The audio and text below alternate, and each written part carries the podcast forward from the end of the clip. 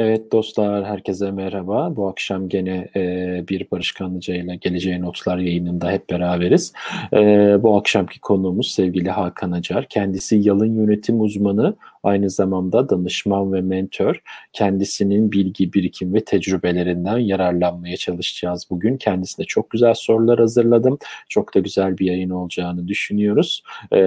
Böylece yayınımıza artık başlayabiliriz. Ama öncesinde bir ayarlarımızı falan kontrol etmek adına siz introyu seyrederken biz de ayarlarımıza bakalım. Introdan sonra görüşmek üzere.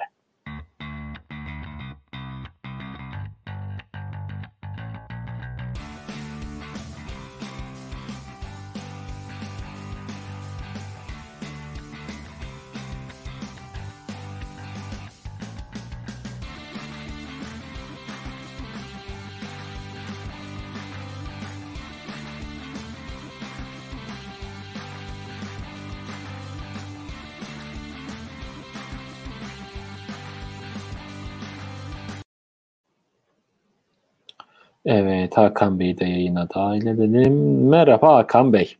Merhabalar Barış Bey, nasılsınız? İyiyim, sağ olun, siz? Mükemmel, sağlık yerinde, hava güzel, şartlarımız da iyi.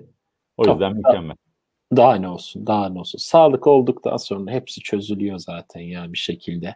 İnsanlık neler yaşadı. Biz bile bu 2020'de bu krizi gördük, Covid'i gördük falan, böyle yer yerinden oynadı, yandık, mahvolduk diyoruz ama yani 1900 yılında doğan bir kişi 2 tane büyük savaş görmüş oluyor ve bizim onların yaşadıklarının yanında yani lafı bile edilmez şu virüsün bence.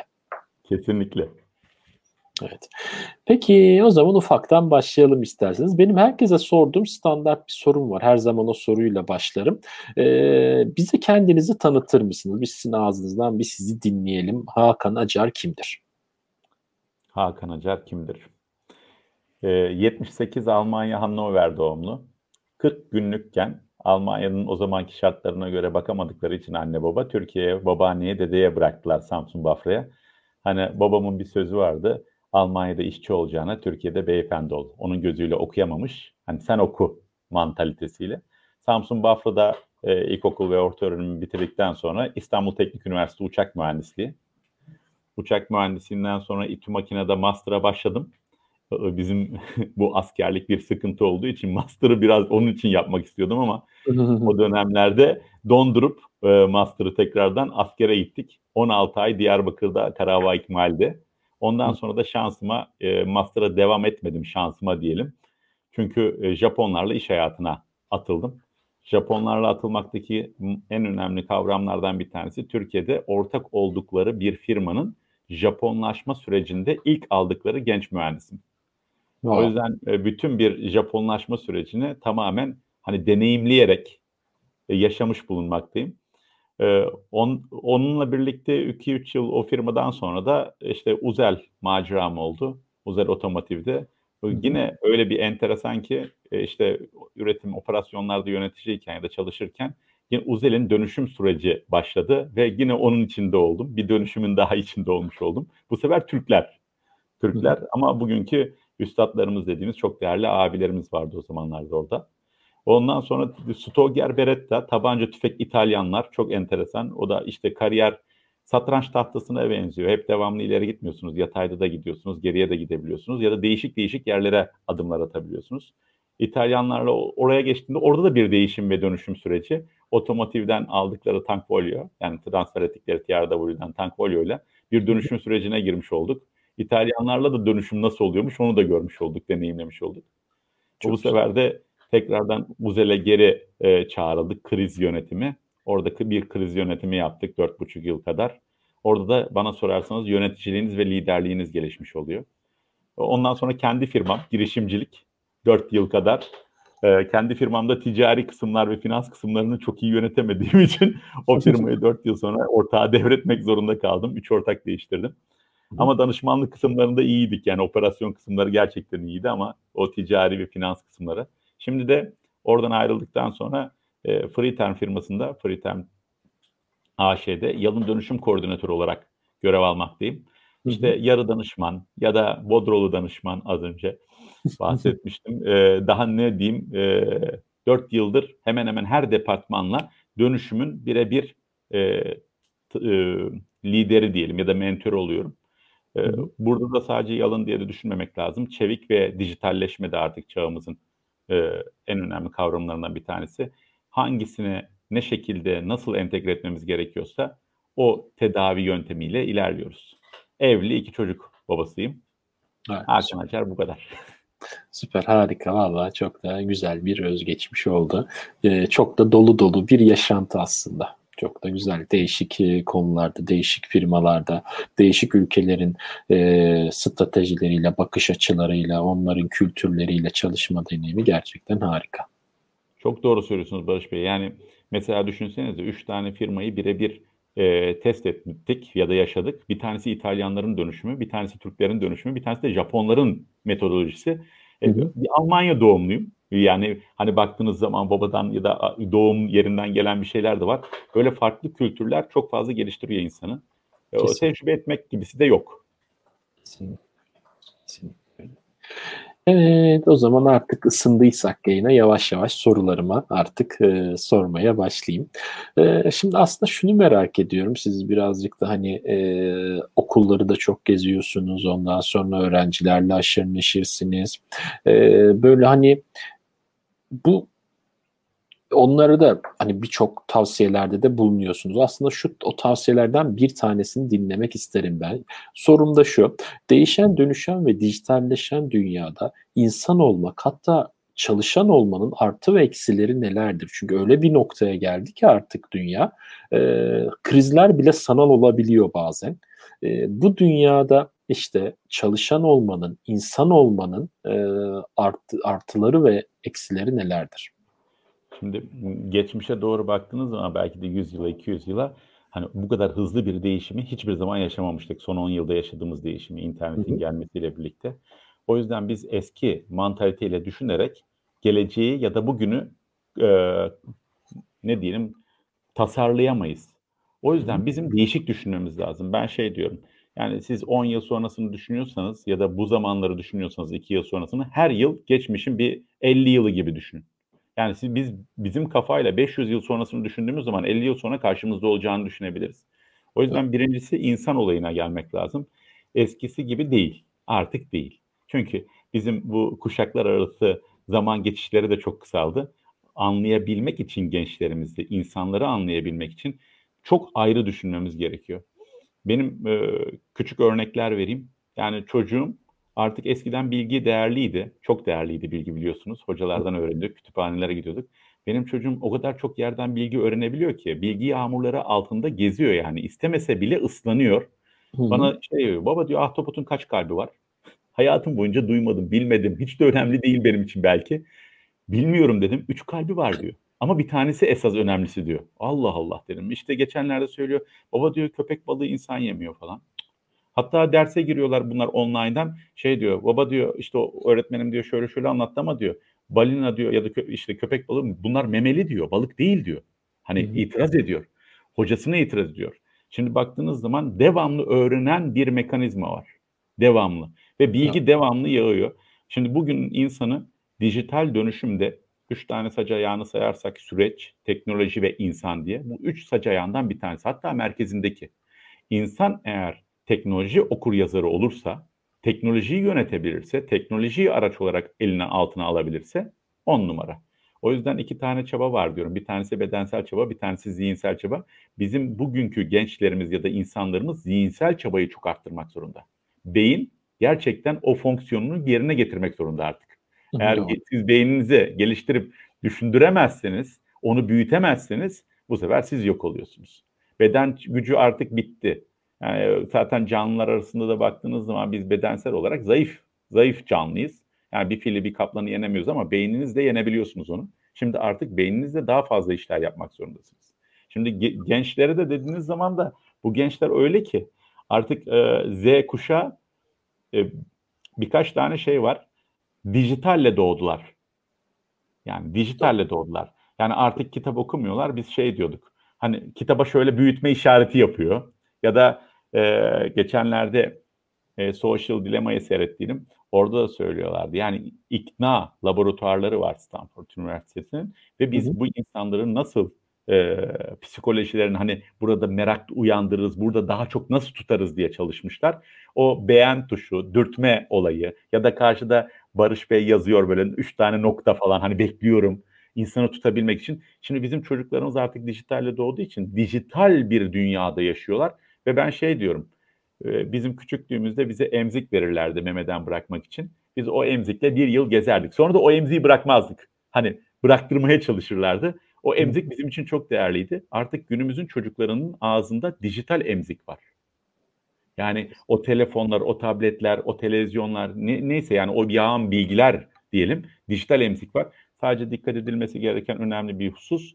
Bilgi çağı diyoruz ama artık yanlış bilgi çağına doğru da bir sürüklenme var. Yani o doğru bilgi, doğru kaynağı bulup ve o alışkanlıkların ya da bu şeyi kendi yararına kullanabildiği takdirde çok kuvvetli olacak.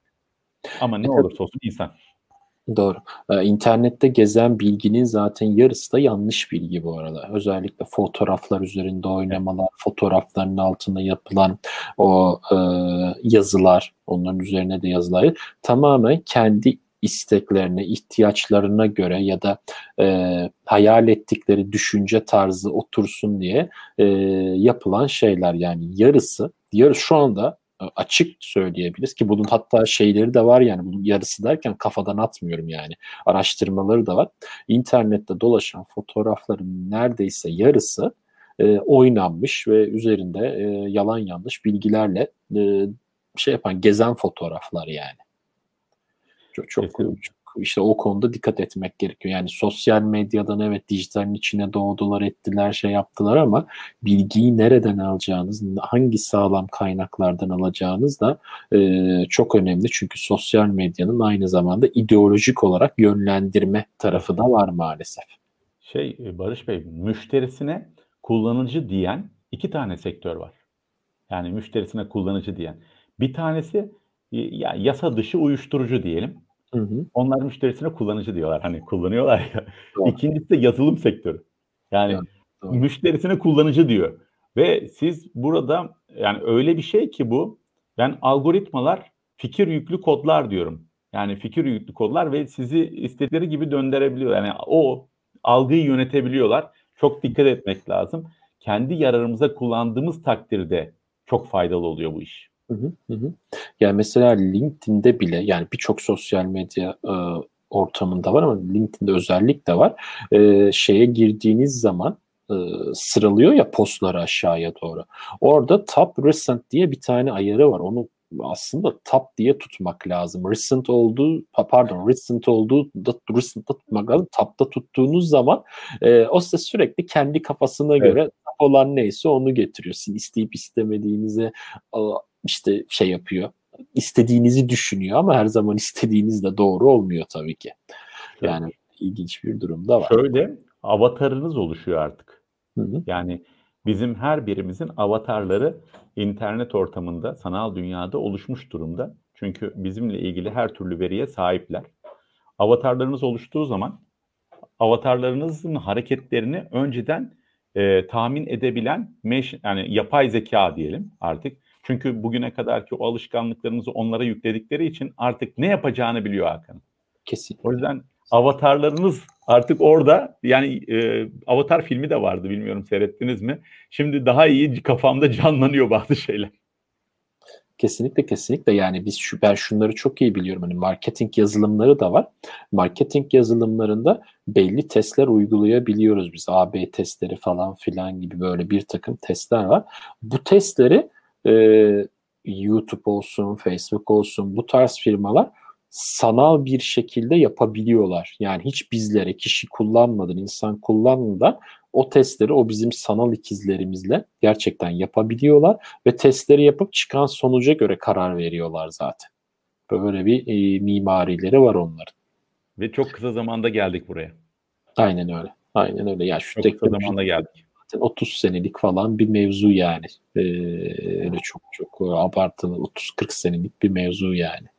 geldiğimiz dünya aslında şu anki nokta. Evet, mesela konuyla alakalı bir tane de soru gelmiş. Hemen de bunu atlamak istiyorum diğer sorularıma geçmeden. Teknoloji insan zekasını düşürür mü diye mesela bir tane soru var. Düşürür mü? Düşürür mü? Şimdi de düşünmek gerekir aslında. İki türlü bana sorarsanız. Düşürdüğü nokta da var ama düşürmediği nokta da var. Şimdi siz teknolojiyi eğer konfor alanından çıkmayacak şekilde kullanırsanız, mesela uzaktan kumanda çıktı. Yani küçük bir örnek verelim işte. Televizyonlar ilk önce kalkıyordunuz, basıyordunuz, tuşunu değiştiriyordunuz falan. Sonra uzaktan kumanda çıktı. Teknolojik gelişme gördünüz.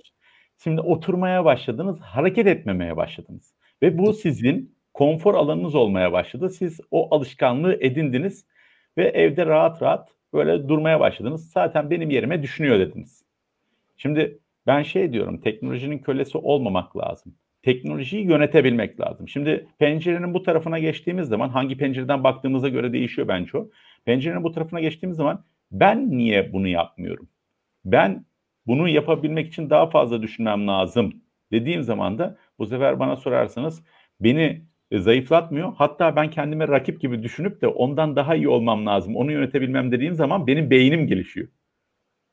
Yani benim onu yönetebilmem lazım. Daha iyisini yapabilmem lazım. Mesela kumanda çıktı, tamam, teknoloji biraz zayıflattı beni ama ben kumanda değil de başka nasıl yaparım? Benim zihnimle televizyonu nasıl entegre ederim diye düşünürsem bu sefer beynim daha farklı çalışacak benim. O yüzden bana sorarsanız bazı kişilerde baktığı pencere tembellik olabilir. Hani tembellik yaratabilir ama bazı kişilerde de daha ayrı bir dünya açabilir. Şimdi düşünsenize Elon Musk'ı, Neuralink'i falan. Yani adam durmuyor ki, teknoloji oldukça habire düşünüyor. Diyor ki bunu entegre ederiz, şunu yaparız, bunu yaparız. Ama bazıları da o teknoloji tamam geldi diyorlar, oturuyoruz. Mesela araba sürmemizi düşünün. Neredeyse lavaboya arabayla gideceğiz artık. Ama bazı insanlar var ki bisikleti bırakmıyor, sporu bırakmıyor. Aman diyor ben tembelleşmeyeyim. O yüzden ben iki cevap da var bence orada ama insandan insana değişiyor. Kesinlikle öyle. Yani siz ne almak istiyorsanız onu alıyorsunuz. Kimi şu cep telefonuna Türkiye'de sanıyorum iPhone'lar bir 15-20 bin liralar civarında. Evet. Kimi onu zevk için kullanıyor, kimi onunla podcast dinliyor, video seyrediyor, önemli şeyleri takip ediyor, belli platformlara giriyor, sesli kitap dinliyor, bilmem ne yapıyor. Onu bir verimli bir şekilde kullanıyor. Biri sadece dakika başı Snapchat videosu çekmek için kullanıyor. O TikTok videoları çekmek için kullanıyor. Şimdi aynı cihaz siz nasıl kullanırsanız o şekilde hareket ediyor. Yani bu tamamen kişiye bağlı. Peki o zaman devam edelim sohbetimize bir diğer soruyla. Günümüz şartlarında çalışanların fikirlerine, isteklerine değer veriliyor mu işletmeler tarafından?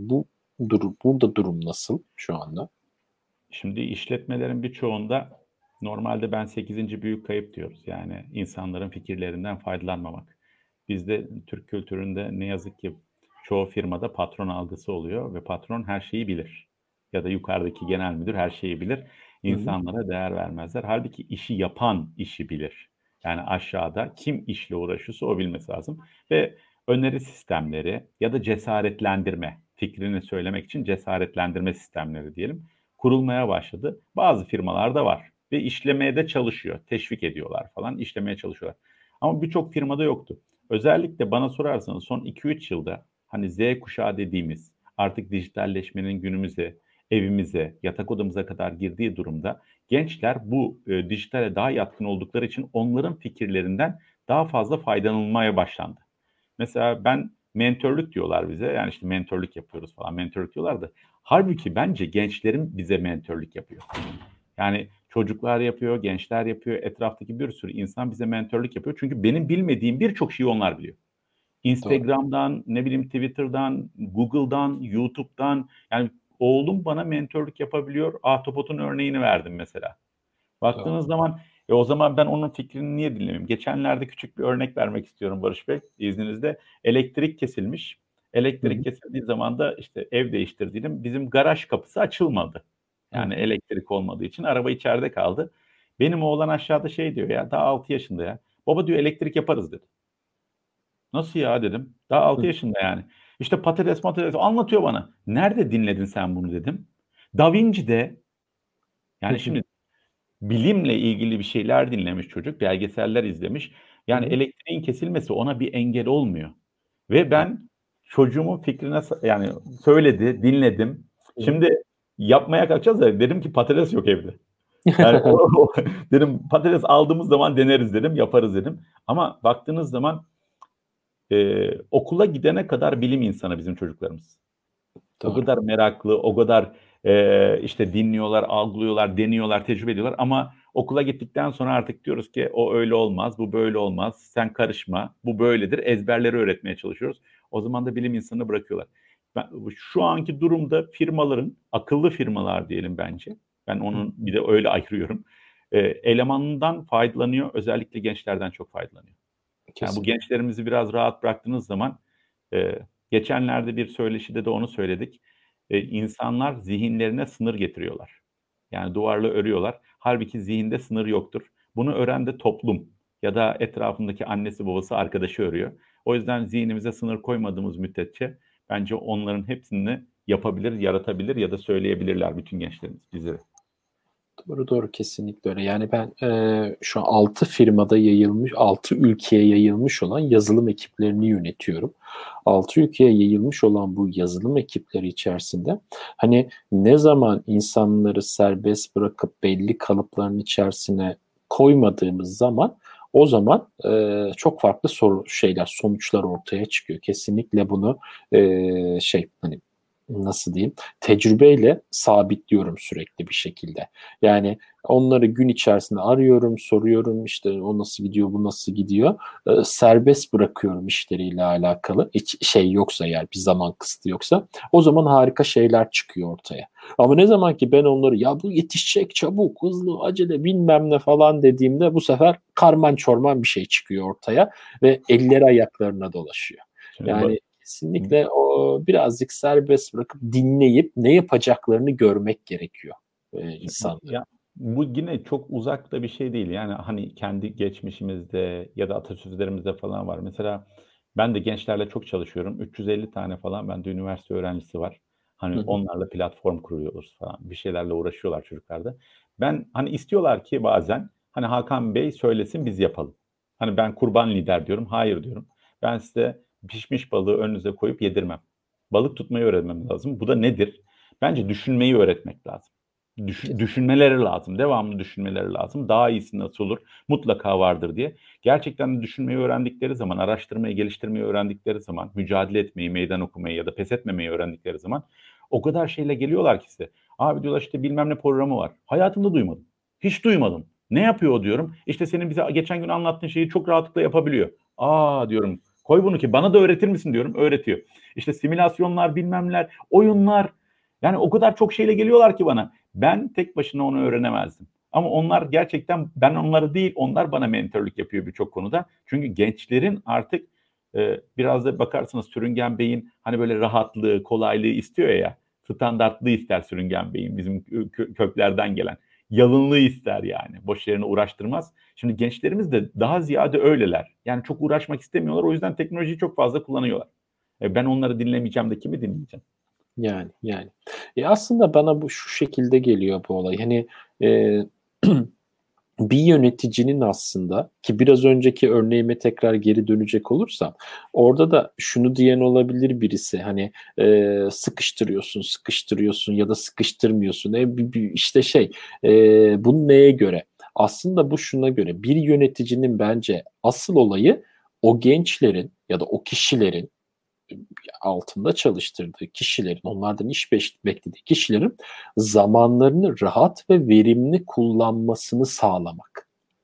Ben onları sıkıştırıyor olmam bir şey değil. Onları ne kadar rahat ettirebilirsem, o fikirler, o bireyler, onlar zaten işlerini çok rahat bir şekilde yaparlar ve yaptıkları zaman da mükemmel sonuçlar çıkar ortaya. Yani bu bence çok önemli bir nokta. İnsanları sıkıştırmak değil, yönetici olmanın birinci kuralı insanları sıkıştırmak değil, onları rahat edecekleri ortamı sağlayabilmek bence. Ben bu şekilde görüyorum. O yüzden de fikirlere ve isteklere değer veriliyor mu sorusunun bendeki yanıtı değer verilmeli. Evet. Şöyle düşünün, sabahtan akşama bizim firmada durmasına gerek yok insanın. Ya da görmenize gerek yok. Çünkü ben bir zamanlar beyaz yakanın da ölçümlerini yaptım. Hani beyaz yaka çalışanlar acaba ne kadar katma değeri olabiliyor saat anlamında. Hani siz 10 saat şirkettesiniz ama inanın 2 saat, 3 saat, maksimum 4 saat değerleri olabiliyor beyaz yakanın. Yani hani çok çalışıyorum diyen adamın hani israfları çıktığınız zaman 3 saat, 4 saat maksimum oluyor. Çünkü tabii. Ama bizim maksadımız ne? Yani 6 saat ol ama bunun 4 saati değerliysen benim için oran daha yüksek. Çok kesinlikle. Daha yüksek. Kesinlikle. Aynen bu şekilde. Yani bence işletmede kişiler, bireyler ben değil biz olmayı başardıkları zaman zaten artık orada işler hızlı bir şekilde yürüyebiliyor. Peki o zaman başka konularla devam edelim derim ben. Biraz da şeyden bahsedebilir misin? Hani dijital dönüşüm projelerinizden. Yani genellikle hangi alanlarda ve hangi teknolojileri kullanmayı severek ilerliyorsunuz dijital dönüşüm işlerinde? Şimdi Türkiye özelinde bakalım. Türkiye'de birkaç tane kriter var. Yani ilk 500'deki firmalar dediğimiz öncü olan firmalarımız var. Onların nasıl gidiyorlar? İşte KOBİ dediğimiz firmalar nasıl gidiyor? Hatta gitmek isteyenler nasıl gitmeye çalışıyor? Hı-hı. Normalde bizler de kendi firmamızda da dijital dönüşüm süreçlerini başlatmış durumdayız. Şimdi dijital dönüşümde ben biraz check-up'a benzetiyorum ilk başta. Check-up işte idrar tahlili diyelim, kan tahlili, tomografi falan çektikten sonra biz bir assessment yaptıktan sonra firmanın ilk önce neye ihtiyacı var temel düzeyde? Yani ilk önce onu ölçüyoruz. Temel düzeyde neye ihtiyacı var? İşte bütün evrakların dijitalleşmeye ya da bilgisayara girmesi. Artık ben bu kağıt kısmından kurtulayım, her şeyim onay mekanizmasına ve sanal ortama taşıyayım. Hatta verilerimi bile serverların belki buluta taşıyayım. Veri güvenliğini oluşturayım artık. Yani siber güvenlik dediğimiz olay. Çünkü artık her şeyim orada. Ve hatta örnekleri var. Türkiye'den bazı firmalarında siber güvenlikle ilgili sıkıntıları çıktı. Yani bütün o e-ticari kısımları falan hacklenmiş oldu. Çok da zarar gördüler. Bu sefer günümüzün en önemli kavramlarından bir tanesi veri. Yani veri kelimesi. Biz bu veriyi, doğru verileri nasıl alırız? Bu verileri nasıl analiz ederiz? Biz bu verileri analiz ettikten sonra nasıl kullanırız? Niçin kullanırız? Bu kavramları iyi oturtabilmek lazım. Bu tarafta bunları oturttururken de firmanın ihtiyaçları hani dijital her yere gelmek zorunda. Bazen diyorlar muhasebede nasıl dijital olacak, satışta nasıl dijital olacak, işte atıyorum ARGE'de ya da projede nasıl dijital olacak diye. Şimdi ben süreçlere odaklanılması gerektiğini düşünüyorum. Zaten bilgi insanlarda süreçlere odaklanır. Yahudiler eskiden şey diyordu, al sat yaparsan çok zengin olursun, işte üret sat yaparsan karnını doyurursun. Oradaki mantalite, işin temeli hani paranın hızlı dönüşü, yani nakit akışı. Ben verdim aldım, verdim aldım zengin olursun diyor. Ama öteki türlü paramı bağladım, paramı işledim, işte bunu sattım, çek aldım. Onun dönmesi yılda 2 kere ya da 3 kere oluyor. Ben diyor ancak karnımı doyururum. Şimdi buradaki olay da o zaman firmaların müşteriden müşteriye olan döngüsüne bakmak lazım. Yani ben parayı nasıl döndürüyorum, nakit akışını ve buna bakarken satış kısmında ilk önce müşteriyle temas eden kısma baktığınız zaman CRM diyoruz. İşte müşteriyle ilişkiler, işte sosyal medya yönetimi ve dijital pazarlama diyoruz artık.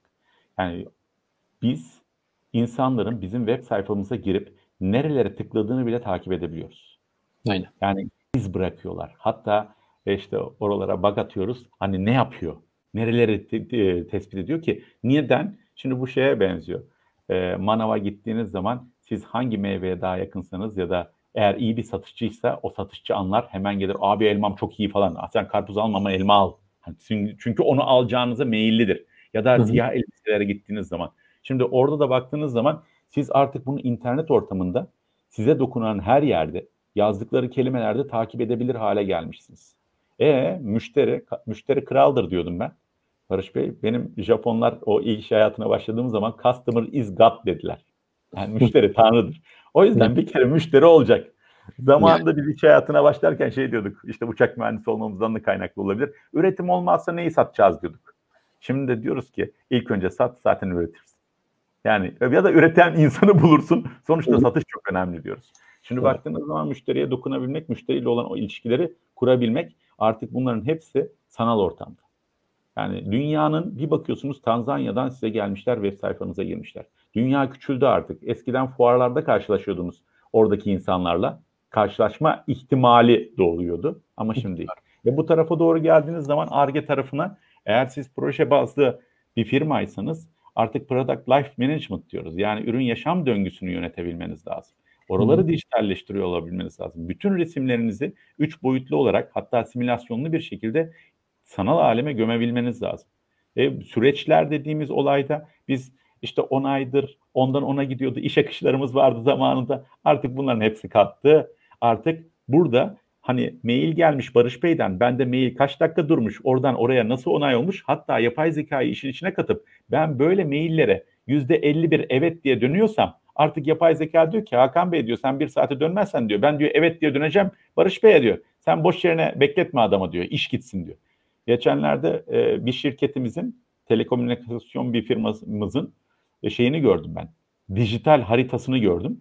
Yani bildiğiniz kan akışı gibi, yani dolaşım sistemi gibi bütün süreçler simüle edilmiş ve nereden nereye gidiyor, hangi departmanlar arasında nasıl ilişkiler var, kimler arasında, kimler de bekliyor. Yani bildiğiniz Google Map gibi kırmızı olan yerler var, yeşil olan yerler var.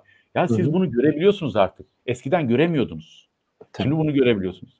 Bu taraflara geldiğiniz zaman tedarik zinciri dediğimiz şeyin zaten müthiş derecede dijitalleşmesi lazım. Akıllı tedarik zinciri diyoruz. Üretim kısmında operasyonel mükemmellik dediğimiz kısımda akıllı fabrikalar diyoruz. Artık içeride malzemeyi adım adım takip edebiliyorsunuz. Hatta işte teknolojik anlamda giyilebilir akıllı elbiseler dediğimiz, hatta benim Kadir yaptı onu. Yani eldiveninizle dokunduğunuz şey otomatikman depodan düşüyor, otomatikman oraya geliyor falan. Baktığınız zaman her yerde forkliftin hareketleri, kamyonların hareketleri, insanların hareketleri, insanın nerede olduğunu takip edebiliyorsunuz. İçerideki bütün kalitesel sistemleri takip edebiliyorsunuz. Ondan sonra da müşteriye yolladığınız zaman müşteriye ulaştığı dakika bile haberiniz oluyor. Şimdi baktığınız zaman burada bizim neye ihtiyacımız varsa oradan başlamak lazım diye düşünüyorum ben. Hani bazı firmalar, yani her firmaya göre tedavi biraz değişik olabiliyor öncelikler. Bazı firmalar dijitalleşmeyi üretimden veri almak zannediyor. Oradan başlıyorlar. Dijitalleşme diye. Bazı firmalar diyor ki ya biz satışı dijitalleştirelim. Bazılar diyor ki muhasebeye diyor biz diyor e-belgeler var işte, e-defterler var. Orası bizim dijitalleşti diyor. Ama bence bütünü görüp firmamızın ihtiyacına göre öncelikleri belirleyip kademe kademe doğru partnerlerle doğru bir şekilde gitmek lazım. Çünkü Süperman yok, süper ekipler var diyor. Aynen öyle. Yani dijital dönüşüm. Ya ben zaten... Benim programı sürekli takip edenler belki 100 kere duymuşlardır bu cümleyi ama tekrar o cümleyi tekrarlamak istiyorum. Ben hep şunu söylüyorum. Eğer sizin çalıştığınız firma Zoom, Teams gibi uygulamaları bu COVID-19 sürecinde tanıdıysa ve hayatınıza soktuysa o zaman orada dijital dönüşümü deysi bile daha yoktur yani. Çünkü dijital dönüşüm sadece işte depoyu takip edebilmek, ne bileyim faturaları işte bilmem ne yapabilmek değil. İnsanların uçtan uca ne demek? Yani web sitenizden, sosyal medyadan ta deponuzdaki ürünün hatta müşteriye teslimatına varana kadar ki bütün süreci lokasyon ve birey bağımsız bir şekilde takip edebildiğiniz süreçler bütünüdür dijital dönüşüm aslında. Evet. Eğer siz bırakın bunları takip etmeyi, siz lokasyon bağımsız olmayı bile beceremediyseniz da Zoom'la falan daha yeni tanışıyorsanız, Teams'la falan, Skype'la, o zaman geçmiş olsun zaten yani. Kaçırdığınız balık çok büyük diyorum yani. Düşünseniz de Barış Bey, yani Endüstri 4.0 diyoruz ama Endüstri 4.0'ı söylüyoruz biz. Biz baktığınız zaman firmalarımızı ölçmeye çalışsak 1.9 da var. 2.3 de var, 2.6 da var. Hani 3'ü geçenler de var. Ortalamasına baktığınız zaman bazı yerlerde 2.3 diyorlar, bazı yerlerde 2.6 yayınlarda. Ama biz gerçekten daha Endüstri 2.0 ya da 3.0'ı hakkaniyetiyle vermiyoruz. Doğru. Onu verdikten sonra bu Zoom'la zaten bu pandemi o yüzden yaradı yani. Nasıl yaradı? Değişim ve dönüşüm olayları var. Değişim biraz devrim gibi oluyor. Yani dışarıdan zorunlu geldi, böyle değiştirdi bizi. Dönüşüm halbuki işselleştirilerek biraz evrim gibi oluyordu zamanla, kademe kademe. Yoksa bir sürü firmamız bu Zoom'u, Microsoft Teams'i falan belki 10 yıl sonra tanıyacaktı, 20 yıl sonra tanıyacaktı.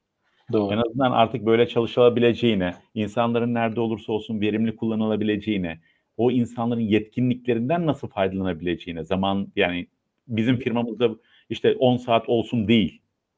Yani nerede olursa olsun o 2 saat zamanını bana ayırsın ve bu işi çözelim. Nokta atışı yapalım. Kavramları. Evet. Biraz Bodrolu'dan çıkıp danışman vari çalışmak. Doğru. Doğru. Aynen öyle. Aynen öyle. Yani şirketlerin artık bunu görmesi lazım, hissetmesi lazım. Bu hala bu pandemi sürecinde bunu göremedilerse zaten başka hani daha büyük bir felaket de gelmesin başımıza bunu görmeleri için. Bu bence yeterli. Ama bu dönemde de çok güzel oldu. Yani özellikle online platformlarda bilgilendirme sohbetleri de çok iyi olur. Robot dediğimiz zaman mesela düşünün. Robot dediğimiz zaman insanlar eli kolu olan bir makina hayal ediyorlar. Yani hani böyle bir şey alacak, bir yere götürecek falan. Halbuki robot dediğin zaman senin işini kolaylaştıran bir sürü yazılım da robot. Hani şimdi biraz daha o zihin açıldı. Mantıksal olarak daha değişik, bak bu da varmış olaylarına girdi. Özellikle bizim insanımız görmesi lazım. Yani görmediği zaman hissetmiyor. Görecek, inanacak. Ondan sonra da oluyor mu diye denemeye başlayacak. İlk önce korkuyoruz. Hani ya alışkanlığı bırakmak istemiyoruz açıkçası. Ama yavaş yavaş değişmeleri gerekiyor. Kademe kademe de değişeceklerine inanıyorum. Bir adım atıldı. Bence büyük de bir adım atıldı bu dijital pandemiyle dijital dönüşüm adına. Aynen öyle, aynen öyle. Bakalım ya artık nasıl olacak, nasıl edecek bilmiyorum ama yavaş yavaş firmalar bunun önemli olduğunu farkına vardılar. Umarım daha da detayları gelir, daha da güzel günleri görürüz konuyla ilgili. Peki işletmelerin dijital olgunluğa erişme süreci nasıl ilerlemektedir? Sanki bunu birazcık aslında konuştuk gibi bu şeyin üzerinden ama spesifik olarak sadece buna cevap alırsan dijital olgunluğa erişme süreci hani adım adım sadece adımlarını belirtirsek nelerden oluşmakta o süreç? Şimdi baktığınız zaman ilk önce bana sorarsanız 6 tane adımdan oluşuyordu. Yani genelde adımları da değiştirebiliyoruz ama birinci adım zaten bu kağıttan kurtulma adımıydı. Yani kağıttan tamamen kurtulayım, o insan hatasından sıyrılayım adımı. İşte ikinci adım bu sefer süreçlerin dijitalleşmesiyle birlikte yavaş yavaş içeride bazı yerlere insandan kurtarıp bedensel güçleri insandan kurtarıp robotlaştırmalar, teknoloji kullanma, otomasyon kullanma diyelim. İşte bilişseli işin içine koyma. Ondan sonra gelmiş olduğunuz konumda verileri toplayabilme, bu verileri analiz edebilme ve verileri analiz ettikten sonra bir sonraki süreçte de artık o istatistik bilgisizde olduğunuz zaman yapay zekayı devreye alıp sizi artık araba yoldan çıkacak diye uyarmaya başlaması. Yani bu şekilde giden bir süreç. Şimdi siz simülasyon edebiliyorsunuz da. Şimdi bizim firmalarımızın çoğunda da daha bana sorarsanız kağıt yükü var. Yani biz diyoruz dijitalleşelim diyoruz, yapay zeka diyoruz. İşte bir sürü insan birçok şey diyor ama yani daha biz kağıttan kurtulup daha doğru verileri alıp bunları analiz edemezken, otomasyona geçemezken hatta biz bu verileri analiz etsek de ben şey diyeyim yani şirketlerin işte ay kapanışlarını düşünün. Yani ayda olup bitiyor bütün harcamalarımız ve biz ay kapanışını bir dahaki ayın ortasında yapıyoruz. Yani zaten ölen öldü, kalan kaldı. Yani geçmiş olsun.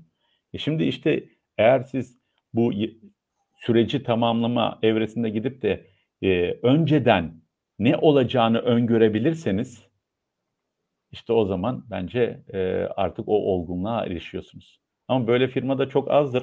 Ya, Almanya'da bir tane araba vardı, elektrikli bir araba, küçük bir araba. Hı hı. Şimdi markasını unuttum. Tamamen orada Endüstri 4.0 bayağı bir uyguluyorlardı. Orada bunların hepsini test ediyorlar, görüyorlar, bakıyorlardı. O arabanın aklı, firmanın aklı aklıma gelirse ilerleyen zamanlarda söylerim. Hı hı. Kulaklarını çınlatayım. Muharrem Bey de anlatmıştı onu, Muharrem hocamız. Çok da güzel bir örnekti. Anladım. Ya evet yani bu olgunluğa erişme süreci hani o kadar da kötü değiliz diye düşünüyorum ben gene de. Hani yurt dışında bazı prosesler var hala da çok yavaş ilerliyor, çok eski sistemleri kullanmaya devam ediyorlar ve bir türlü ilerleyemiyorlar bu nedenden dolayı. Çok kötü değil ama daha iyiye gidebilir mi? Gidebilir bence. Yani o şekilde ifade etmek bence olabilir. Bir tane de yorum gelmiş bizim bu konuşmalarımızdan çıkarımda bulunarak Ersin Bey bir şey demiş. Sizce dijitalleşen dünyada yaşam George Orwell'in 1984 kitabındaki gibi bir hal alır mı? Bu kadar hızlı gelişim, değişim iyi mi kötü mü? 84 kitabını henüz okumadım. Okumak var. Aklımda var. Onu bir kere diyeyim de. Ve o zaman ikinci kısmı. Siz okudunuz mu Barış Bey? Okudum. En sevdiğim kitaptır. Evet, kesinlikle. Önerdiler de. Ben ikinci kısmı cevaplayayım. Hızlı gelişim, değişim iyi mi kötü mü? Bence burada adaptasyon önemli. Adapte olabilmek önemli. Şimdi insanoğlu her türlü şeye adapte olabilir. Özellikle Türk insanı, ben bizi biraz daha ayrı kılıyorum. Biz çünkü düşünmeden uygulamaya geçen bir insanız. Yani olay anında ani aksiyonlar alabilen, pratik zeka da diyoruz biz buna ama biz pandemi geldikten sonra hızlı bir şekilde hemen adapte olabiliyoruz. Ama gelene kadar hiçbir şey yapmıyoruz. Şimdi Almanlar, Japonlar öyle değil mesela. Onlar zaten gördükleri zaman planlama kısmına geçiyorlar. Hemen hazırlıklarını yapıyorlar. Geldikleri zaman karşılıyorlar. Biz öyle değil. Biz geldikleri zaman hemen uygulamaya geçiyoruz. O yüzden ben gelişim, değişimi hiçbir zaman kötü bulmadım. Yani hızlı değişim de bulmadım. Bu adapte olabilme yeteneğiyle değişiyor. Mesela Almanlar ya da Japonlarda hızlı değişim kötü olabilir. Çok kötü olabilir. Çünkü onlar adapte olamaz. Ama Türkiye'de bence biz daha hızlı değişebiliriz onlara göre. Daha hızlı da adapte olabiliriz. O yüzden bunu ülkesine ya da kültürüne göre diyelim. Kültürüne göre farklı cevaplayabiliriz diye düşünüyorum. Anladım. Yani evet, hızlı gelişim ve değişim kesinlikle ülkeden ülkeye de fark ediyor. Karakter yapımıza da bağlı. Valla hani orada çok diyecek bir şeyim yok ama 1984 kitabını şey yapacak olursak, ben Çin'e hiç gitmedim ama Çin hakkında aldığımız belgeseller, yapılan duyumlar falan aslında Çin'in 1984 kitabındaki bir dünyayı şu anda yaşadığını söyleyebilirim. Yani nedir bu? Zaten kameralarla her yerde izleniyorlar. Her yerde, metrolarda, otobüs duraklarında, dışarıda yürüdükleri zaman, AVM'lerin içinde sürekli yüz tanıma teknolojileriyle sürekli takip ediliyorlar. Sürekli o kameralar onları yüzlerinden tanımaya çalışıyor. Okullarına girerken, çıkarken yüz tanıma teknolojilerini kullanıyorlar. Yani alışveriş yaparken retinayla şu anda Çin'de alışveriş yapılabiliyor. Retina taramasıyla ya da yüz taramasıyla alışveriş yapılabiliyor. Yani baktığınız zaman devlet her şeyi kontrol edebilir bir yapının içerisinde. Yani o distopyadaki o Big Brother var ya, o Big Brother aslında Çin'deki şu anda o Komünist Parti şu anda aslında bunu yapıyor gibi düşünüyorum. Hani Çin'e gitmedim ama dediğim gibi gördüklerimiz, okuduklarımızdan yola çıkarak bunu söylüyorum. Bunun iyi tarafları var, kötü tarafları var. İyi tarafları nedir? Siz zaten işinizde gücünüzde normal yaşayan bir insansanız sizi çok fazla bu durum rahatsız etmiyor. Ama zaten hani birazcık farklı yollara saptığınız zaman da onların yakalanması, etmesi, bulunması açısından da faydalı olabilir. Ama bu tabii ki sizin özgürlüğünüzün elinizden alınması anlamına da gelebiliyor bazen ya da yanlış bir şekilde kullanılmasına da engel değil. Valla hani artılarıyla eksileriyle oturup konuşmak lazım. O distopyadaki dünya gelecektir de ama bizler buna ne kadar hazırlıklı oluruz, nasıl yaşamlarımız olur bilmiyorum. Hani onu biraz görmek lazım. Birazcık daha ileride bunları göreceğiz diyebilirim. Bir de teknolojiyi yöneten insanların niyeti de önemli. Yani bu teknolojiyi, bu kadar gelişmiş teknolojiyi eğer kötü niyetle yönetmeye kalktığınız zaman gerçekten insanlık için ya da dünya için çok kötü şeyler de olabilir. Ama iyi niyetle yönetmeye çalıştığınız zaman, yararına yönetmeye çalıştığınız zaman çok yararlı, faydalı şeylerini de bulabilirsiniz. Şöyle düşünün. Yani beyninize yarın öbür gün bir tane çip yerleştirecekler. Yerleşecek yani. Bunu hepimiz biliyoruz yani. Yılını bilmiyorum sadece. Şimdi İngilizce öğreneyim dediniz. İşte çipe yüklediniz programı, uygulamayı. Ama içine küçük de bir virüs attıklarını düşünün. Bu virüs de sizi cinayet işlemeye sürüklüyor mesela. Siz bilemiyorsunuz ki onu. Gidiyorsunuz yani sizi kullanan insanlar ya da bu teknolojiyi kullanan insanlar eğer iyi niyetliyse iyiye yorulacak, kötü niyetliyse belki kötü şeyler de olacak. O yüzden biraz soru işareti var, muamma, bazı yerler var, noktalar var. Tabii ya mesela Neuralink bile ya şu anda Elon Musk'ın geliştirdiği ki onun hakkında ben yazı bile yazdım. Hani iyi niyetli kullanılırsa tam nasıl diye yayınladılar onu. İşte Alzheimer olur, başka hastalıklar olur, onların iyileştirilmesine kullanılmak üzere falan filan diye böyle iyi niyetli bir takım açıklamalar yaptı. Eyvallah, ona diyecek bir laf yok. Peki şunu düşünelim, tersini düşünelim. 84 kitabındaki gibi bir distopya olduğunu düşünelim ve bu teknoloji var ellerinde. Sizin dijital kopyanızı çıkartabilirler. Daha da kötüsü dijital kopyanızı çıkarmaları gene bir şey değil. Zengin birisi kendisinin dijital kopyasını çıkarttırabilir. Öleceğine yakın ya da öldükten sonra o dijital kopyayı sizin bedeninize sizi tamamen hapsedecek ve yok edecek şekilde yükletebilir ve sizin benliğinizi, vücudunuzu, sizin benliğinizi arkada yok ederek kendisini yaşatmaya devam edebilir. Evet. Çok uç bir örnek olduğunu ben de biliyorum. Tabii ki bu yarın olacak bir şey değil. Bu belki 50 belki 100 sene sonrasından bahsediyoruz ama eğer bir distopyada yaşıyor olsaydık bu kesinlikle gerçekleşir. Böylece o distopyayı yöneten o Big Brother'daki o yöneticilerin tamamının kendilerini sürekli böyle kopyaladıklarını düşünebiliriz yani. Ya da ölmeden yaşamınız sonlanıyor böylece ya da birisini öldürmek istiyorlar ama öldürmek istedikleri kişiyi kendileri öldürmüyorlar, size bir şekilde öldürtüyorlar gibi bir şey ortaya çıkabilir. Yani teknolojinin gerçekten öyle, kesinlikle çok katılıyorum.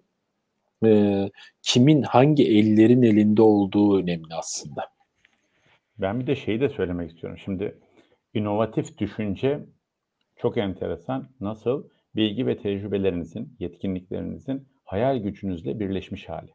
Şimdi sizin hayal gücünüz ne kadar böyle uçsa ve sizin o bilgi ve tecrübelerinizi birleştirebilirseniz ona, sizin az önce anlatmış olduğunuz hatta neler bence gerçekleşecek yarın öbür gün. İnovatif düşünen insanlar fazlalaşacak zaten ve bunlar olacak. Ben şimdi koyunu kopyaladık biliyorsunuz. İnsan neden kopyalanmasın diyorsunuz yarın öbür gün. Hakan Acar çok zengin. İşte Hakan Acar verdi $1 milyon. Bir tane daha Hakan Acar'ı bir yerde kopyaladılar ve çoğalttılar diyelim. Ve benim midemden işte Allah göstermesin kanser oldum. Yani bu arabanın hava filtresinin ya da yakıt filtresinin değişmesi gibi düşünün. Gideceğiz biz midemizi bir ameliyat edeceğiz. Orijinal Hakan Acar'a yedek Hakan Acar'dan bir parça takılacak tamamen uyan. Ve benim ömrüm artacak, her şeyim artacak. Yani ben bazen düşünüyorum böyle kendi kendime. Şimdi biz bu işte yaşlarımız 40'lı yaşlarda 40'lı yıllara kadar neler gördük? Bundan sonraki her bir yılın da benim tabirimle geçmişteki 20-30 yıla tekabül geldiğini düşünürsek çok hızlı gelişecek. Belki biz bunları göreceğiz. Görebiliriz tabii ki.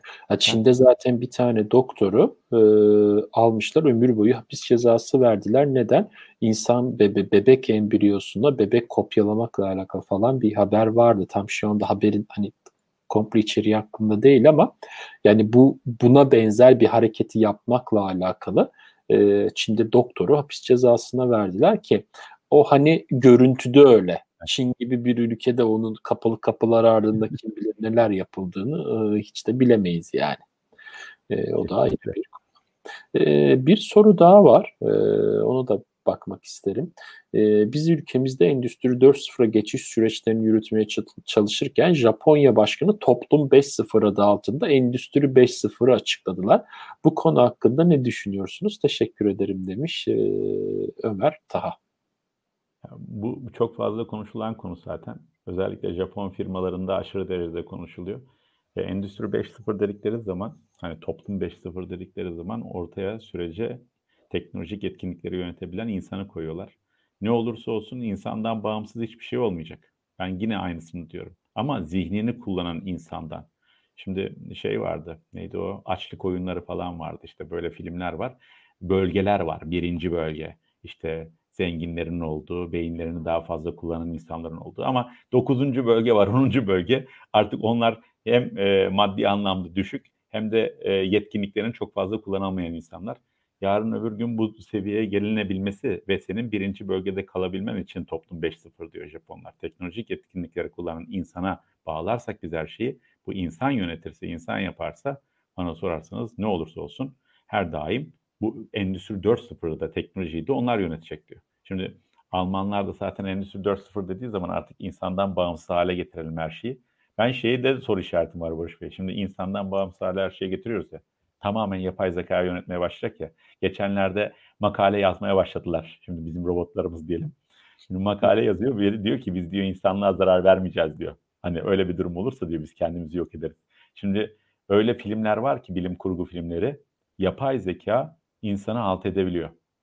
Yani çok güzel seyrettiğim filmler var. Ve orada Ex Machina mesela. Müthiş bir yapay zeka filmi. Ve yapay zeka, normalde insan yapay zekayı test etmeye gitmesine rağmen yapay zeka insana yeniyor yani. Şimdi yarın öbür gün belki biz bunun gibi olaylarla karşı karşıya geleceğiz.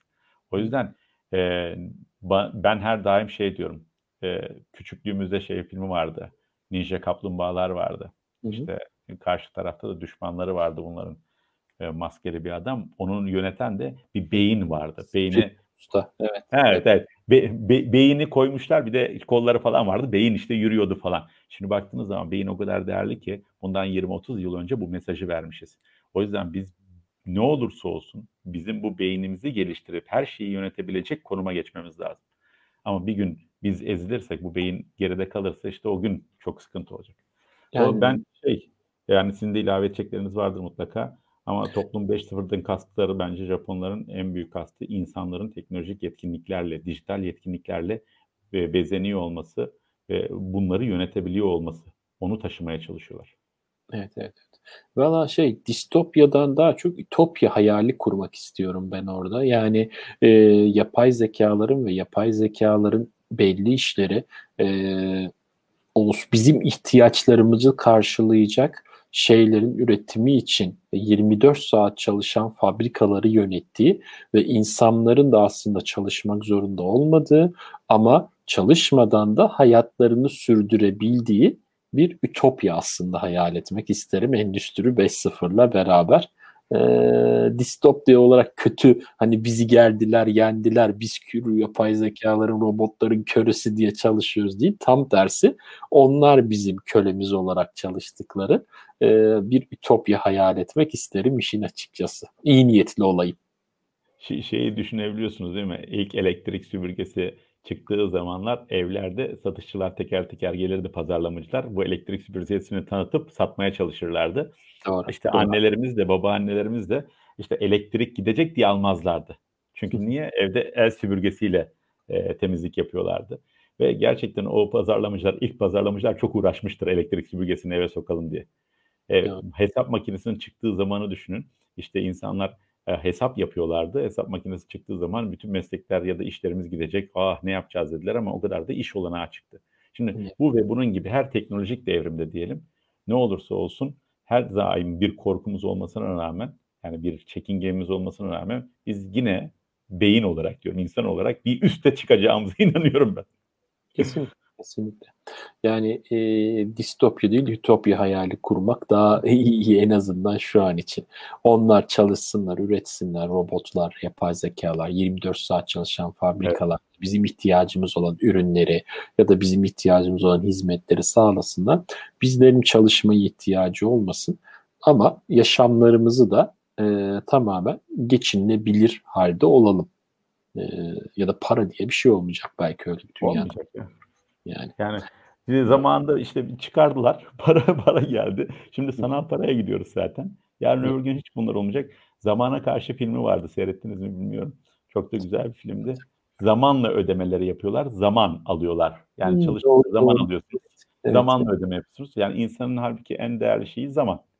Yani düşünsenize, ben bugün bir şey ürettim diyorsunuz. Size 3 gün yüklüyorlar. Vay be, bugün bir şey ürettim, 3 gün yüklediler bana. Yemek yemeye gidiyorsunuz, 2 saatiniz gidiyor. Hani ödeme yapıyorsunuz falan gibi. Doğru.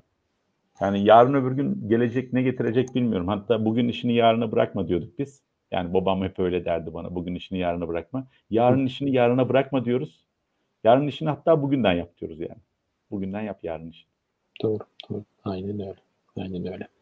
Peki daha bir sürü sorumuz var ama ben aralardan seçmece gitmek istiyorum. Şu şeyi aslında sormak isterim. Yalın üretim, yalın düşünce, hani bunlar tam olarak ne demek, ne anlama geliyor bu kelimeler? Nasıl bir metodoloji ya da öğretidir bunlar? Ne işe yararlar?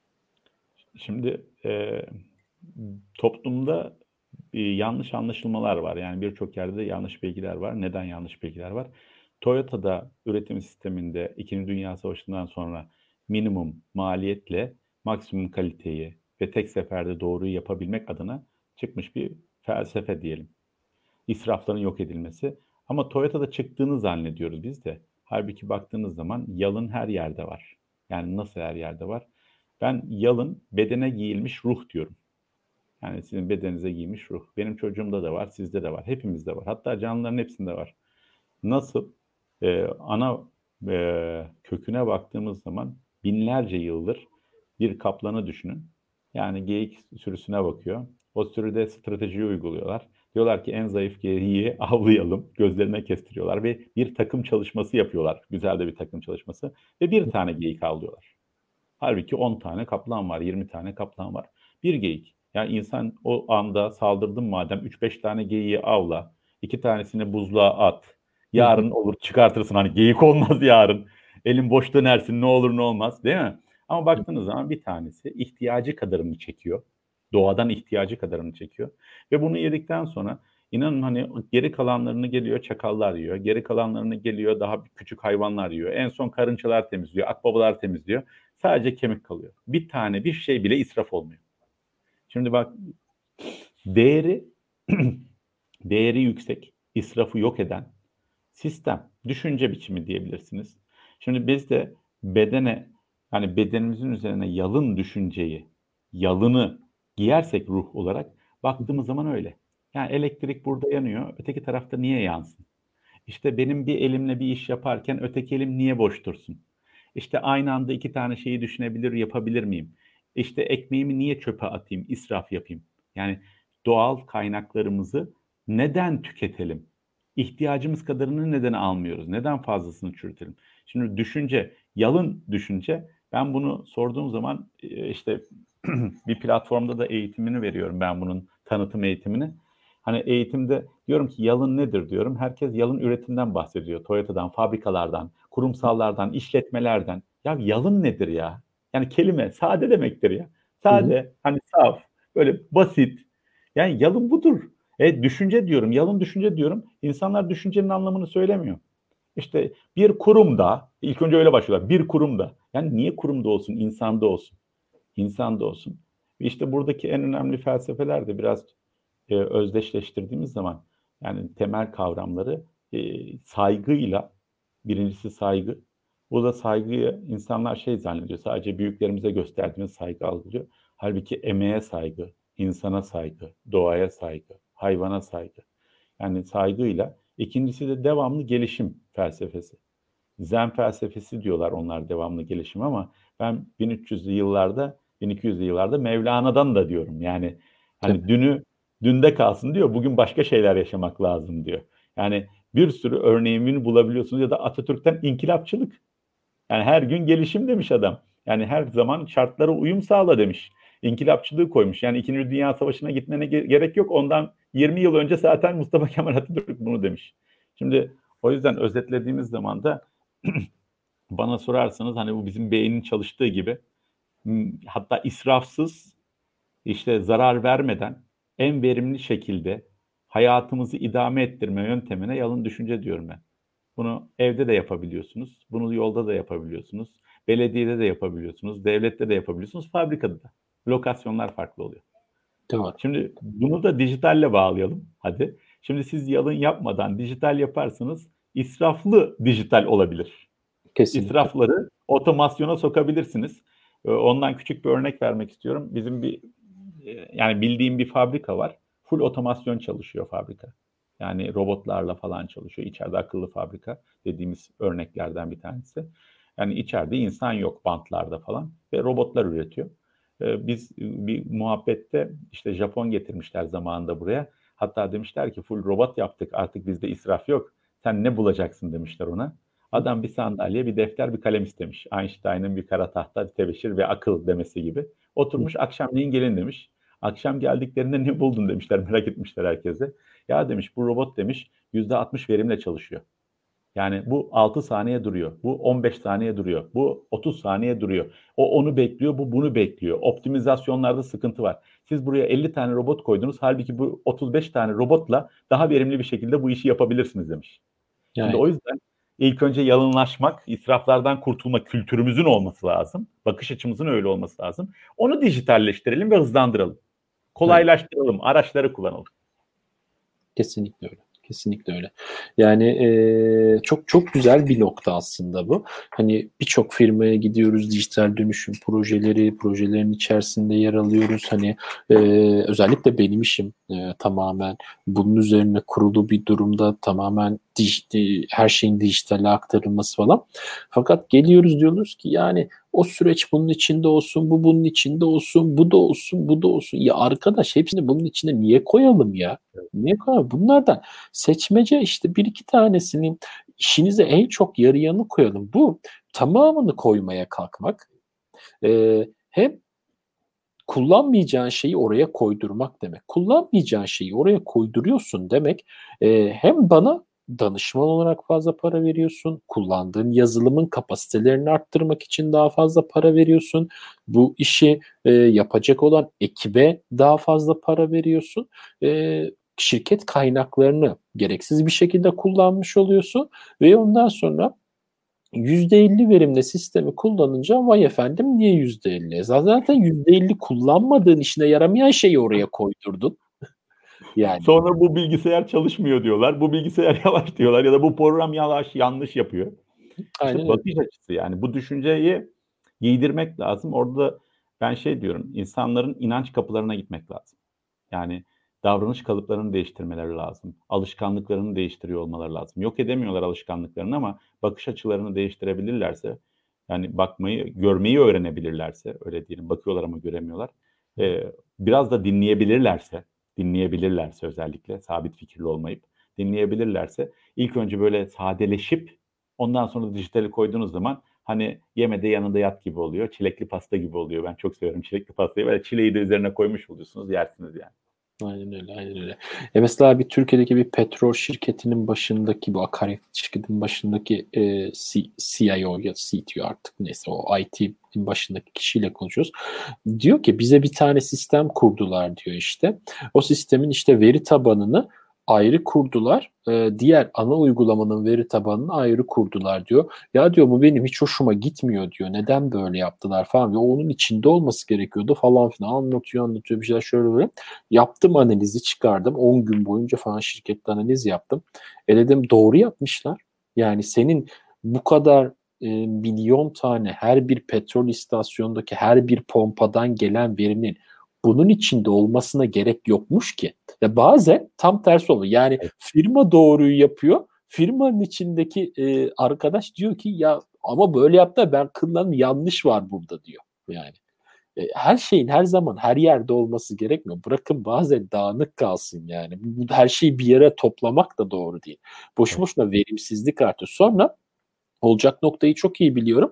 O veriler eğer o milyon satırlı kayıtlar şeyin içine gitse o sistemin içine bu sefer o sistem yavaşladı diye bu sefer dönüp duracaklar. İşte orada da de var. Yani gerekli veriyi de almıyorlar. Veri deyince her şey gelsin diyor ya. Hani şimdi niye her şey gelsin? Benim hangisine ihtiyacım varsa hani nitel veri hangisine noktasal atış yapacaksın? O veri gelsin. Onu bakayım, onu irdeleyeyim. Ama bizim işte biraz böyle her şey aksın diyoruz. Biz mesela yüklediğimiz uygulamalarda da öyle. Her uygulamaya her türlü izin veririz. Ondan sonra deriz ki cep telefonum yavaşladı. Halbuki hiç kullanmayacağım uygulamayı da yüklemişim. Yılda bir kere kullanacağım. Ama yüklemişim 365 gün cep telefonumda duruyor. Aynen. İsraf işte. O da bir israf. Aynen öyle. Yani yalın üretim, yalın düşünce, yalın bir şeyleri kullanmak her şeyin her zaman en basit ve hızlı yöntemi. Evet. Ve ben burada şeycilere çok özeniyorum. Yani ben nasıl sorarsanız okul olarak da bir yazılımcılar. İkincisi de endüstri mühendisleri. Bunlar yalın bakış açısına sahip insanlar. Zaten okulda da var öyle yetkinlikleri. Çünkü siz de kısa yoldan sonuca gitmek istiyorsunuz israfsız bir şekilde. Yani onu kurguluyorsunuz. Öteki taraftan işte bizler de öğretildi işte uzun hesaplamalar bilmem neler şunlar bunlar. O bakış açısına sahip olabilmemiz lazım. Şimdi yalın giyen bir insan hani Hakan Acar'ı tedarik zincirine verin yalın tedarik zinciri oluyor. Hakan Acar'ı satışa verin yalın satış oluyor. Çünkü niye? Düşünce o. Yalın düşünüyor. Hani ben bu elim çalışırken diğer elim niye boş diye düşünüyorum evde. Yani bir de ya israfa bakarsanız çöpten ikisine bakıyorum çürümüş elma attık mı bugün diye. Hani devamlı oraya bakan evde böyle yaşayan bir insanı isterseniz projeye verin, ARGE'ye verin yalın ARGE olacak. O yüzden hani departman yalınlaşabilmesi için insanların yalınlaşıp bakması lazım. Evet kesinlikle öyle. Peki programın süresini de açtık aslında. Şu iki tane soru var birbiriyle bağlantılı onları sorayım o zaman. O da benim son sorum olsun. İki tane sorum şöyleydi.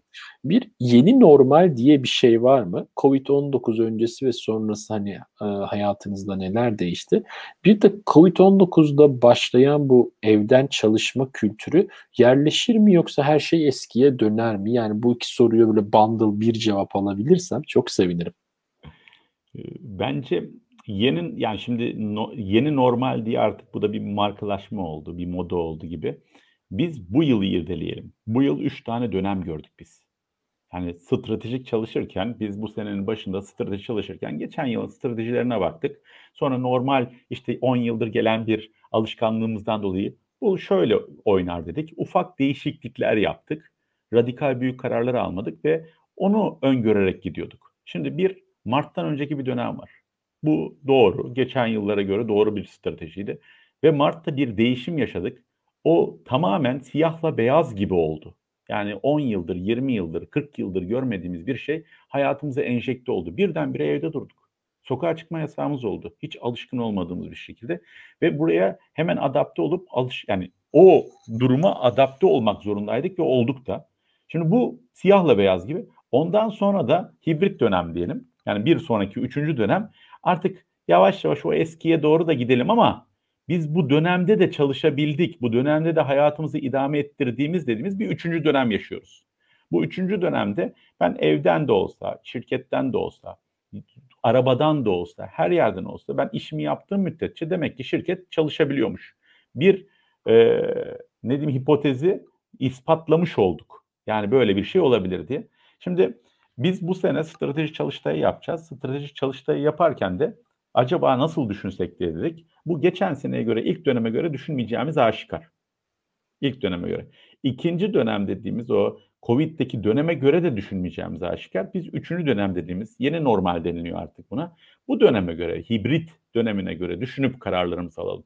Hatta ilk defa bu sene olacağı için bu Ocak'ta satışlarımız nasıl olur?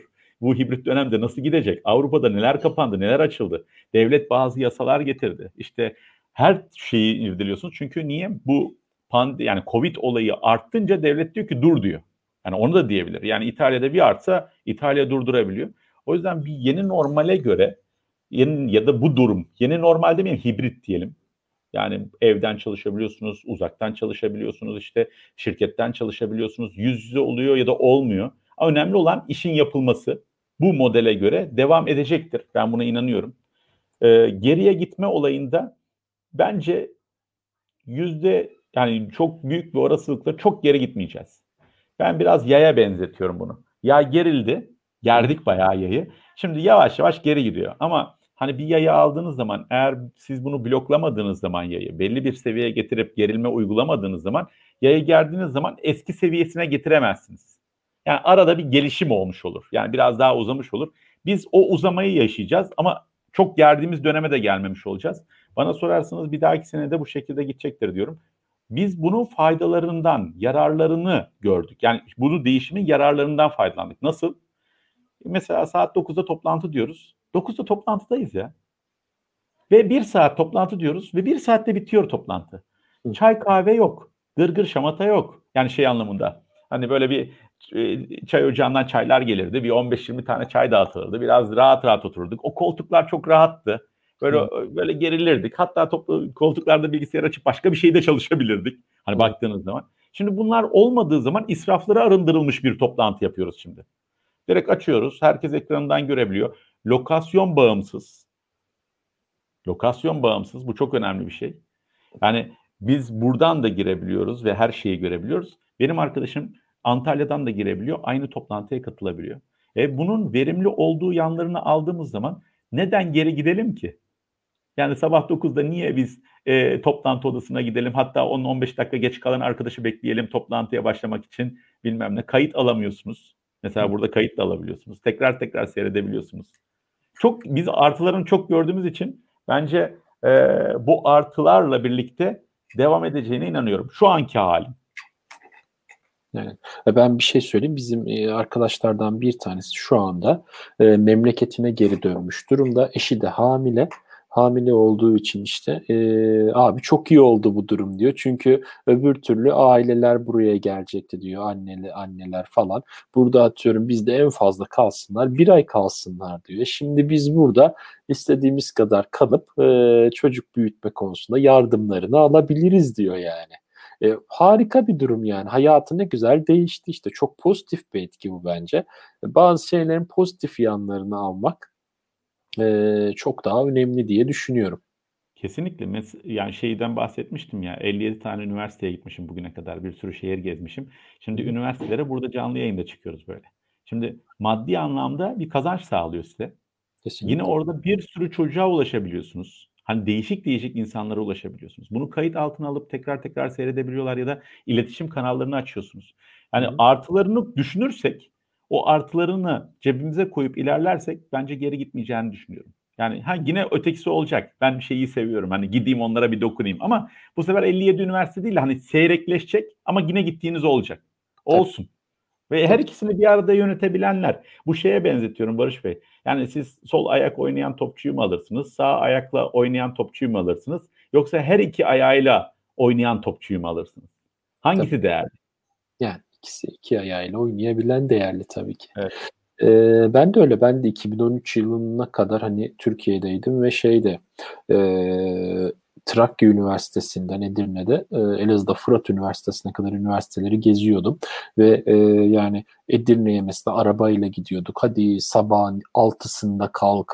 Ondan sonra arkadaşlarla toplan, herkesi belli noktalardan al. Edirne'ye kadar git, orada etkinliği yap, geri dön. Bir gününüz ölüyordu.